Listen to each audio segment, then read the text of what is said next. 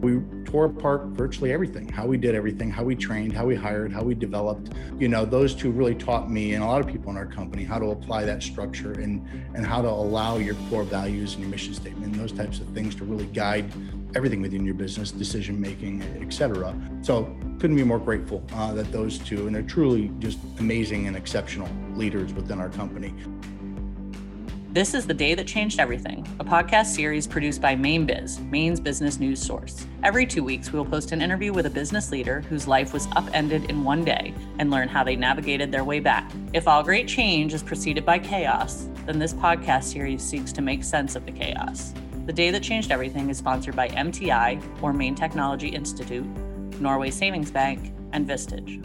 As the CEO or owner of a small or mid sized business in Maine, You've got the weight of the world on you.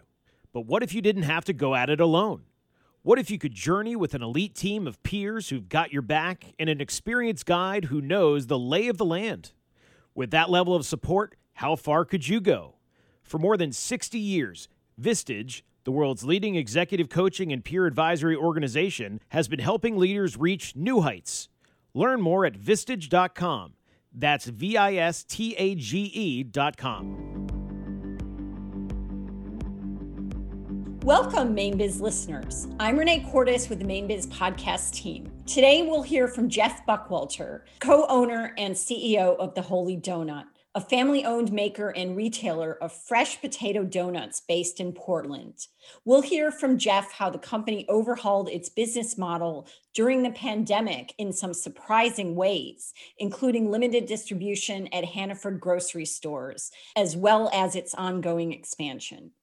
Jeff, great to have you on our show. Thank you for joining us. Of course, it's my pleasure. Thanks for having me. Sure. So, first of all, to get us started, introduce us to the Holy Donut. Yeah, the Holy Donut. We're a, a local family owned artisan donut shop. Uh, we make Maine potato donuts from scratch every day, the old fashioned way. Uh, we have three shops one in Portland, uh, Scarborough, and in Auburn, Maine. And we take a great deal of pride in providing a welcoming and inclusive environment for our teammates to grow and for our guests to enjoy a, what we call a wholesome, one of a kind, nostalgic treat when we make them by hand with quality ingredients. And I believe I read somewhere your your annual volume in a normal year is like 100, uh, 1 million donuts or something. Yeah, a bit north of that. In, in 2019, we were just over a couple million donuts a year. That's that's quite a bit. Uh, you mm-hmm. guys also have just an amazing amount of flavors, uh, maple, very Maine, and you know coffee cake one. So, what what are some of the top sellers? Oh gosh, I think certainly our, our top sellers almost always are dark chocolate sea salt donut, uh, which is fantastic. Uh, lemon, maple, maple bacon, uh, sweet potato ginger glaze. Uh, we have a lot of uh, seasonal flavors as well. Our blueberry and our apple are quite popular. And we traditionally have about six or seven doughs that we'll have in circulation, including vegan and gluten free options. And then we get really creative with the glazes as well. Great. And tell us a little bit about your background before you joined the Holy Donut. Sure. I'd spent 10 or 11 years in the uh, in the hotel and hospitality industry and it kind of kept me traveling a lot, a great deal in fact, and uh, really was missing out on, on on seeing my kids as they were growing up. And so, you know, I I decided it was kind of time for a change and that kind of meshed with uh, the Holy Donuts need for a little bit of help. And this is your your in-laws family business, right? Yeah, uh, Lee Kellis, uh, she was the founder of, of our company, uh, and that's my wife Elizabeth's sister. And it's really uh, been a family affair since day one. Um, you know, Lee started this very humbly in her kitchen, playing around with the recipe and and really tweaking it and really hitting it out of the park with her cinnamon sugar donut, which was kind of the one that started all the craziness here. Shortly after her kind of getting a couple wholesale businesses underway, or accounts rather, she my father-in-law just kind of showed up one day, Alan Kellis, and helped her deliver and kind of a wholesale business was kind of born and Whole Foods uh, came on board after a few other local coffee shops Coffee by Design was where it were the folks that gave uh, Lee a first shot, which we're we're very grateful to Alan and Mary Allen for, for doing so. I think it was March of 2012. Uh, they decided they, they wanted to open a uh, a retail outlet, and so my father-in-law, my wife, and Lee kind of got the place going. My wife or uh, my mother-in-law rather put up her life savings to finance the build out, and so it was, uh, like I said, very much a family affair from day one. Right, and and still is. And when you joined the company, what did the business look like? I think that was in August 2013. Yeah, that's when I came aboard, and so they had, you know, not, not quite a full year under their belt uh, at the Park Avenue store, and they uh, initially had very good uh, response from the community, and they kind of had a hankering they wanted to open a store in the Old Port and so, you know, my father-in-law would frequently talk to me about, you know, geez, we want to bring you into the business. We could really use the help, and really didn't make sense. They were a single store, and even when you know we opened uh, the second store in the old port on Exchange Street, you know, there wasn't, you know, wasn't really a lot of money to go around. There was still a fledgling brand new business. And so, yeah, it was a little bit of a swallow hard moment. Um, while I wasn't, you know, necessarily enjoying my previous career, I, I, you know, it provided a good living for my family. And so Elizabeth and I kind of you know, got together, swallowed hard, and decided uh, to cut our household income in half and take the leap of faith into the business and go for broke. Take the plunge, and it was yeah. a, a, still a quite a small young company at the time that you joined, right? Indeed, yeah. I think uh, from a brick and mortar standpoint, you know, they had uh, they were nine, nine or ten, eight or nine months uh, under their belt uh, at that point. Um, Okay, so still uh, still a startup very much. And oh yes, you had a number of different roles, didn't you, at the company? So what was like your first week or your first month like? It was really just about understanding the food business. You know, I'd never worked a day in, in a restaurant really in my life, and let alone managed one. And so just very quickly trying to learn every position uh, within the company. And so spending a lot of time behind the scenes learning how to make donuts and what donuts are all about, and really just you know, making sure I could learn every single position within the company and be as helpful as I could. Right. And then early on, I believe you also had an unfortunate um, accident uh, in, the kitchen, I think. Is that right? Uh, that's accurate. Yeah, it was actually I guess both fortunate and unfortunate as it turned out. So when we opened up on Exchange Street, and first and foremost, I mean, we just, you know, as a young company, none of us being business owners, we didn't know what we didn't know. And so we really had no business in retrospect opening a second location. We didn't have our first one on lock yet, but, and we were opening at a very inopportune time. We opened on Halloween, actually, uh, of 2013, which is at the tail end of the season, which isn't the greatest time in the old port to be starting a new business. But like I said, you know, we just didn't know we didn't know. And so on day one, our fryer ended up breaking shortly into the day. And so we were pulling in donuts from our Park Avenue store. And then, you know, at the end of the day, had to make a trip down to Boston to pick up a fryer. That was the closest one we could find on that short of notice. And so we're bringing it in in the evening or whatever, eight, nine or 10 o'clock at night. It had been a super long day to that point and it was raining and we were bringing it through the, the threshold at the back door of the restaurant. And I had slipped on the flooring and dropped it on my ankle. Uh, and so it crushed all the bones of my ankle. And uh, thankfully, Lee was there and was able to lift it in a kind of a feat of strength uh, off of me. And uh, it was a it was an arduous day to to be sure. But so that laid me up for a while. So I really couldn't make donuts. And so after surgery, you know, uh, only thing I could really do was start really diving into the guts of the business. And you know, at that time, we were still very much a, a mom and pop kind of shoebox business and we needed a lot of structure and you know, we didn't have things like job descriptions and you know employee handbooks and you know we didn't have any financials uh, there was really no gls or anything of that nature and so that's really what i started to dive into and found that you know we were really selling a lot of our product at a loss. We really hadn't didn't have an understanding at that point what it cost to make the, the product. We were selling wholesale at a fairly significant loss and so it was fortunate because uh, we were really going broke um, and didn't really know it. And so, in that regard, you know, we may have just kind of kept making donuts and not understanding, you know, that we were really not making money. Uh, and so it was it was it was very fortunate in, in the long run uh, that that happened, and it forced me to to look at you know some more pressing matters within the business. So fast forward to say early 2020, just pre-pandemic, and I know the company has had this major growth trajectory. So. Yeah where was the company at at the start of 2020?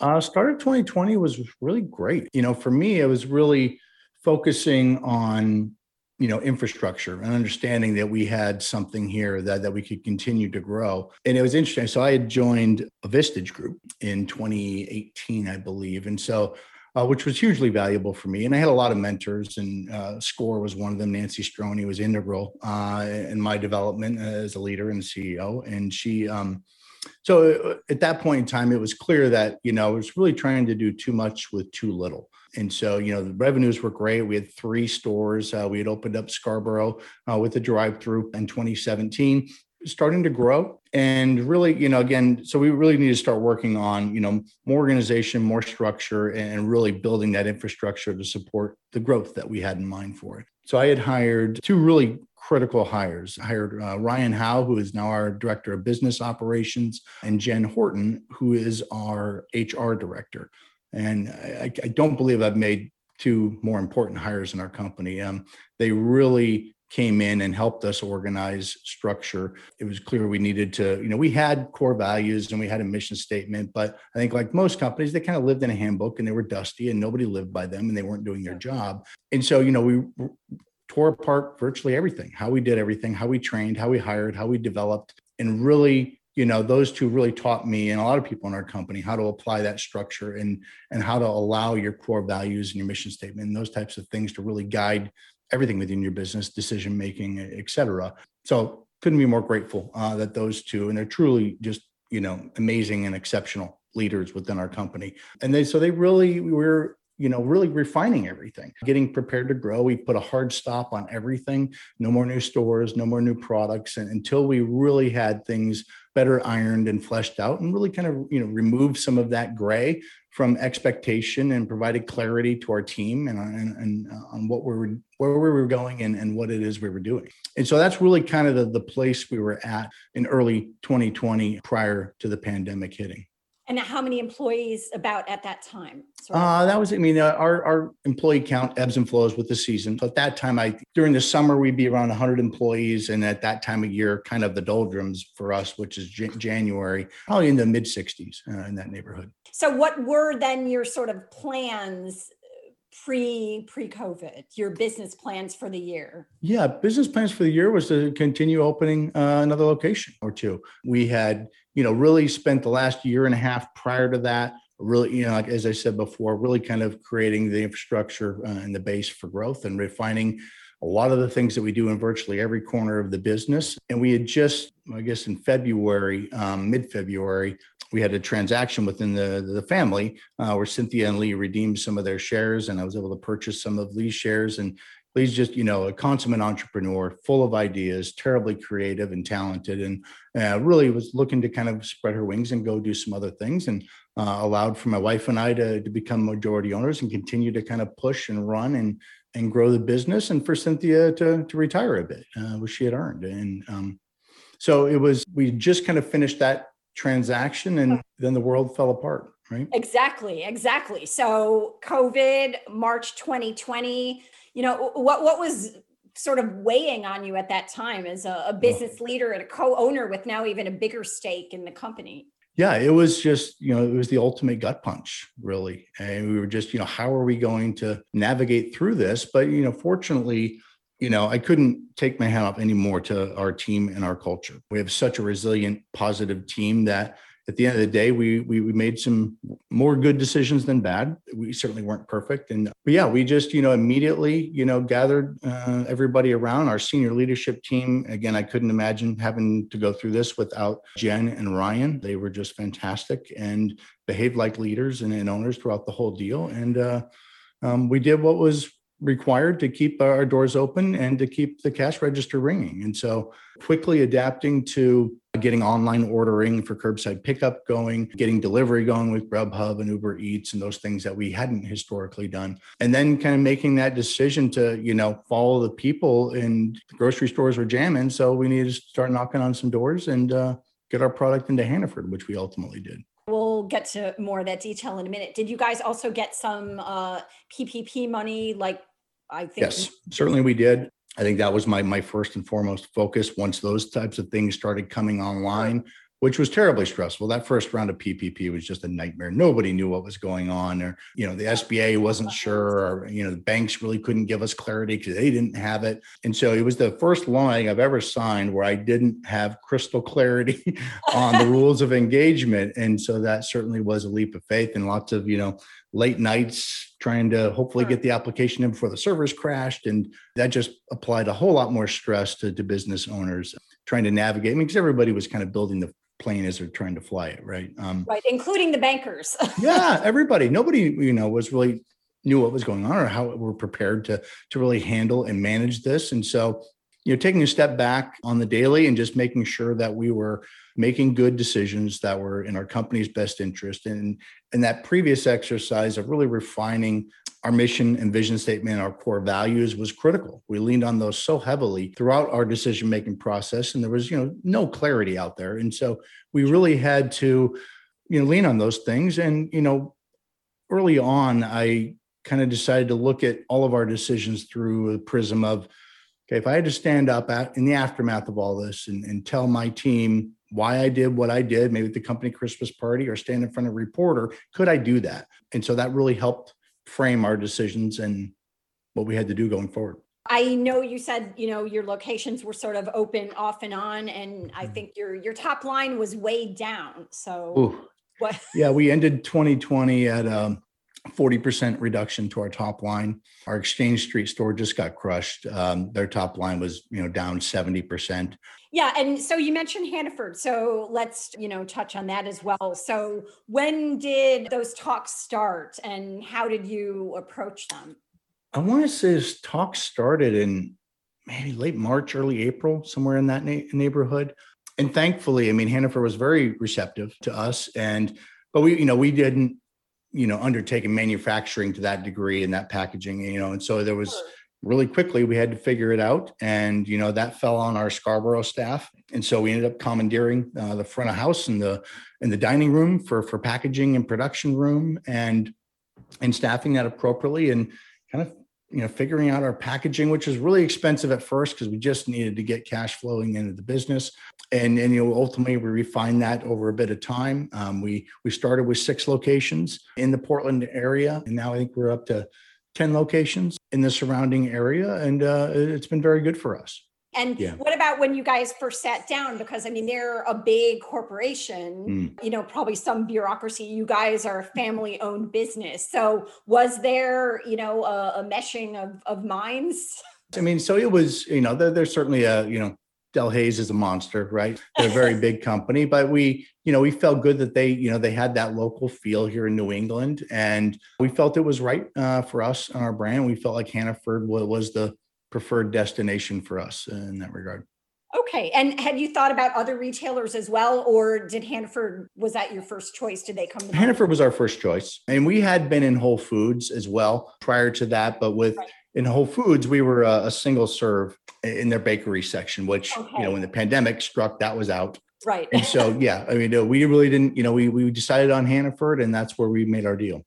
Okay. And when you you made this deal, I mean, did you feel a sense of relief or was there also some uncertainty because this is brand new territory for you guys? Yeah, a bit of both for sure. And also, you know, one of our, I think, our biggest concern was, you know, our product. You know, we use all natural ingredients, no dyes, no anything, and and we don't use any preservatives. And Mhm. so that was a, you know, a challenge for us. So we had to pick, you know, the flavors that would stand up to a day and a half of shelf life. And at Hannaford's, you know, we we you know we eat all the shrink, and so managing those numbers very carefully and ensuring that we chose the right donuts and the right flavors with the right moisture content that that could withstand a day and a half on the shelf as we're in there every day replenishing with fresh product. Great. Well, we are now going to take a very short break and hear from one of our sponsors, and then we'll hear a bit more detail about what happened next. Mainers have an unrivaled work ethic, an endless supply of ideas, a boundless energy to create, and the perseverance to not say it's done until it's done better than it was before. Which is why the Maine Technology Institute was created to support, nurture, and invest in those qualities, and make Maine a place where ideas and people can thrive. To see how MTI supports innovation, go to mainetechnology.org. That's mainetechnology.org. I want to say it was about two months from start to finish. And so, you know, certainly there's, you know, some red tape and some hoops to get to jump through when you're doing business with an entity the size of Hannaford. And so going through all those different steps, uh, I want to say it was a couple of months between first kind of touches and getting our product in the store. We are back talking to Jeff of the, the Holy Donuts. So, uh, Jeff, you were just telling us about your new partnership with Hannaford and having to pick the the right donuts that would stay fresh in packaging for a day and a half. So, how did you make that decision? What research went into that? Um, it's really, you know, which of our products, and we know through the years, you know, we all kind of bring some donuts home, or we have folks that will pick donuts up at the end of the day, which will donate to their causes, and they can sell them and for a bake sale or for for a, a drive of some kind. So we knew, you know, our dark chocolate sea salt A is certainly our most popular, but our chocolate based donuts tend to to hold their moisture content a little better, and so we went through kind of our lineup and decided, you know, what made the most sense for us in, in terms of the product that would withstand, a, you know, a day and a half on the shelf. And, and unbeknownst to us, that the packaging was really challenging. You know, we have a donut, and that you know they're they're fried, and so we got to make sure there's no bleed coming through the box. And okay. um, Ryan Howe, again, our director of business operations, was integral uh, in finding the right packaging components and uh, allowing us to to get this deal done in pretty short order. I mean, I thought it would take months, but really, I mean, you know, our, our heads off to Hannaford. They were really helpful in helping us get this to market rather quickly. And our team, I mean, just had a huge ask of our team. On top of everything else, we're going to start something brand new on short notice and we're going to use the dining room at our Scarborough store to get it done. Um, Turn it into a, a, bigger manufacturing facility. And yeah, and so you know, which you know, logistics were impacted and deliveries, and you know, we had to find get a new van, and so it was, you know, wasn't you know as as as is the case, nothing. It wasn't as easy as we anticipated, but um, we have a resilient and creative team, and they figured it out. And was it difficult to get supplies for the packaging? Because you know supplies were impacted in in other areas. Uh, we hadn't. Uh, no, the supply chain hadn't really impacted that yet. I mean, we were still at the very beginning. You know, this was April, May. Um, we were kind of uh, uh, getting this initiative going. It was really about finding the right packaging at the right pricing point and buying, you know, in enough volume that it would make sense. And then ultimately, about you know, midway through the campaign, you know, we had, you know, proper packaging printed and because we incurred a lot of labor we weren't making a lot of money uh, early on on that mm-hmm. endeavor it was really just cash flowing for us but once we were able to refine some of our production methods and packaging then the margins started to get a little bit healthier and I believe you chose, there were three donuts in a package, right? With a see through top on it. Yes, that's correct. And so we, we chose the, the, mark of three. We felt you know, that was kind of the happy medium. Maybe six uh, would be, you know, prohibitive for people to try, but three allowed for us, uh, I think, a sweet spot there. And we found a, we settled on a pricing point that made sense for us and for Hannaford. And did you have to buy any new machine or, or extra equipment or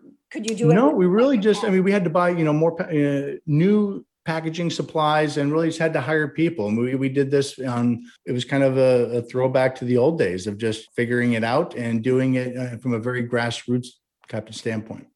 And how many sort of uh, trial runs did you do before you, you know, figured out the packaging part of it? Oh gosh, there had to be a lot. uh, there's always you know a little problem that crept up here or there. I want to say we had maybe five or six different iterations of, of, of the type of packaging that we would ultimately kind of settle with um, to make it work. Okay. And then um, you had to bring in some extra people as well? We did. We had to, uh, you know, kind of readjust. And, you know, thankfully, you know, we had, you know, a lot of our, certainly our, our, our Scarborough, excuse me, our uh, Exchange Street store you know was the most heavily impacted and so we were able to transfer some from some teammates from one location to the other okay. and fill some of those gaps uh, to allow for us to to be able to take on this initiative and you said this uh, went sort of relatively quickly, or at least quicker than you thought. Was it a, a matter of weeks, or till you got all this? I want to say it was about two months from start to finish. And so, you know, certainly there's you know some red tape and some hoops to get to jump through when you're doing business with an entity the size of Hannaford. And so, going through all those different steps, uh, I want to say it was a couple of months between you know first kind of touches and getting our product in the store.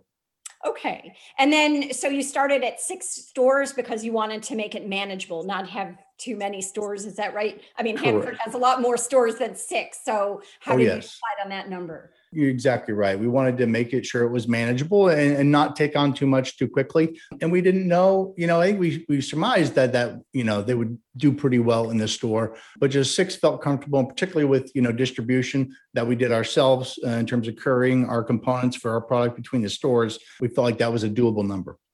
And how many uh, sort of donuts or packages were there in that first run or the first week? Or can you give us an idea of the volume? Uh, we were starting at about 35 units a day at each store, and that would ebb and flow. And you know, we've had some stores that perform better than others, but that's you know, round about that that time. You know, it was and then it crested uh, during the course of the summer. And then it started to really mimic the ebbs and flows of our, our seasonality at the store level. Uh, once the tourists kind of left, the numbers dipped a bit a bit during the winter months. And now we're picking up steam here again as uh, the tourists are, are showing back up. Right. And you mentioned pricing. So was that entirely, how did you guys determine the pricing? Because obviously this was a different distribution channel. Yeah, we wanted to make sure that we didn't, you know, cannibalize our retail uh, efforts. So we wanted to ensure that the price that a customer could get three donuts for was exactly the same price um, that they could come to the store and get it for. Okay. Okay. And did you have any say over where the products would be placed in the stores? Yes and no. I mean, thankfully, Hannaford did, you know, just a wonderful job at giving us preferred placement in their bakery section. And so, you know, we would make recommendations in terms of maybe we would do better a little bit over here versus over here. But they were really flexible and did a great job at, getting us placement that that that we found to be agreeable. And how did the first deliveries go? Were, were there any sort of hiccups? Well, there's always hiccups. Anytime we're doing anything for the first time, there's always uh, some hiccups and, and snafus along the way. But overall, I mean, our team was really well prepared. Ryan really had them ready to rock by the time it was go time. And so much fewer uh, hiccups than maybe we had thought initially. So it really went off very cleanly. Good. And and once you were in Hannaford, for you, was that a sense of relief or also some, you know, uncertainty about how they would do? Yeah, it was certainly a sense of relief. And so we were all kind of going to the stores after work or before work, kind of seeing how they were doing and, you know, really keeping an eye on it. And it was, it was kind of a new baby for us, right? We wanted to, you know, make sure that it was presented well, it was displayed and merchandised well. But it was really cool to kind of swing by there at the end of the day and, and see them almost empty. So that, that told us uh, that it was working. Right. So uh, that answers the next question: how how sales went, and you know, was it enough to make up for sort of business lost elsewhere when locations were closed? Uh, sales were good. I mean, I think they were better than we had forecasted for sure, but no, it didn't make up for the losses uh, that we had from a retail standpoint, particularly you know at, at exchange being down seventy percent, and but it but it helped. Yeah. Good. And uh, so there were lots of other stuff going on too, and, and lots of changes too. In October 2020, you guys, you talked about closing the Exchange Street location, yeah. uh, which was such an anchor of, of uh, Portland's old port. So was that a hard decision to make? Yeah, that was really tough. I mean, that, you know, we had had that store in place since, you know, Halloween of 2013. So it was, you know, we've been there for seven years and it become a, a staple in the old port. And so to look at the reality of having to close that shop. That was a swallow hard moment, but it was the right move. And we were also, you know, looking to get into a better space for us. You know, we had really outgrown that a number of years prior. And it was really also kind of stepping on the guest experience. And the lines were cool and, and all that, but we really owed our customers a, a better location to serve them from. Uh, so we did decide to close in October, uh, and we found a subtenant to occupy the space until our lease ran out in February. Amazing. And how is the company doing now?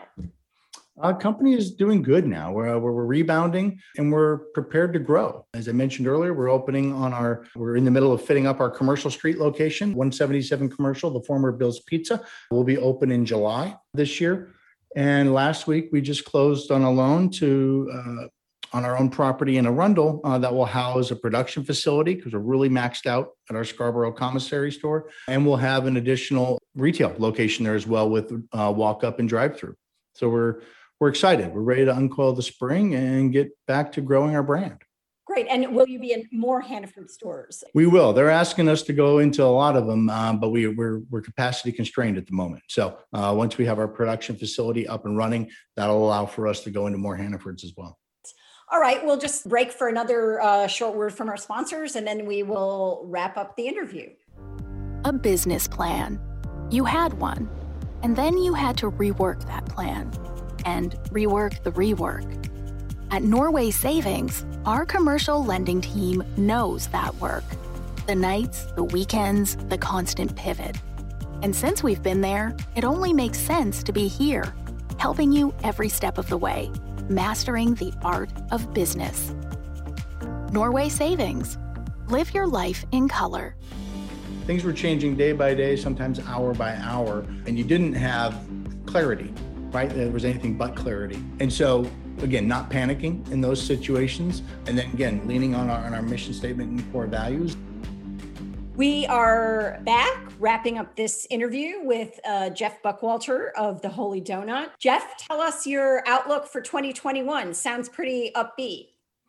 Yeah, we couldn't be more excited. You know, we're going to have our hands full this year for certain. Um, and opening well in 2020, we'll have by the year's end, we'll have opened three stores and a production facility. So we're taking a pretty big bite at the apple, but we're ready, we're prepared, and our team is prepared, and we're excited. And you know, we're already seeing. I mean, I was just down at our commercial street location the other day, and we're you already have to hunt for a parking spot, which is fantastic. I'm not sure I ever would be uh, touting that and be happy about that, but that's the, the, the truth of the matter. It's great to see the trolley uh, with tourists on it already down there, and so very optimistic about Portland and our season and Maine in general think people are, are pent up a little bit and they're ready to get out and get back to living their lives. And so we're excited to be a part of that exciting. And so now looking back, you know, this whole experience having to innovate, change your business model, uh, you know, get into a grocery store. What are some lessons that you take from this experience, you know, as a company leader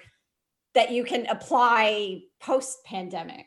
Oh, that's a great question. I think for, I mean, first and foremost, I think I learned the value of having a, a really strong and resilient team in a culture where you focus on positivity and solution. I mean, this team is really the reason that, that we were able to make it through uh, the pandemic and now be poised to grow. And I really couldn't be more grateful. So I think ensuring that you're building a very strong solution minded team within your organization and just you know that that value of a can do attitude within your culture. We we certainly have that in space and we're fortunate to have that and have the team that we do.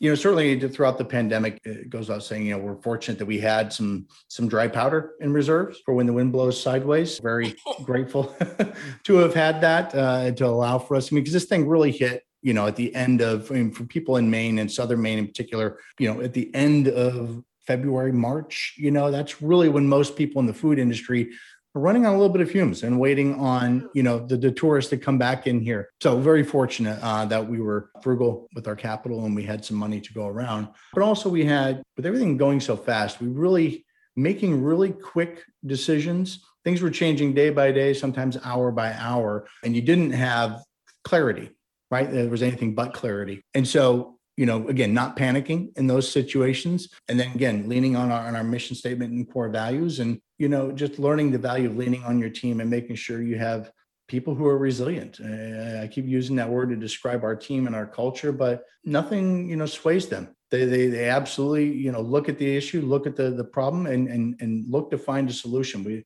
they don't spend any time hemming and hawing or, or feeling bad about the situation that we're in. Let's just get busy trying to find a solution. And that's what they do. Right. And any, you know, change that you experience personally, you know, as your approach to management or the way that you run the company because of having gone through this? Another great question. You know, certainly I've had to learn. I'm, I'm a person that, that that tends to wear, you know, my emotions on my sleeve. And, you know, during this time, being the, the person in charge of uh, of the company was daunting. And I think early on, in the early days uh, of March, you know, my senior team had to remind me, "Gosh, you're wearing this a little bit." And so I, I really had to take a step back and understand that, you know, you know, every movement that I make and and every phrase that I utter is really important. And um, I'm thankful that my team was able to say, "Hey, we're all stressful here, and you're wearing this a little bit. I need, you know, we need you to wear wear it a little bit differently in, in this stressful mm-hmm. moment." Hire good people and let them run their departments. At the end of the day, Ryan, Jen, and our GMs, you know, certainly didn't try to micromanage them, nor should I. But that's the reason I hired really good and really talented people. They they own their areas of responsibility, and I allowed them to run with that.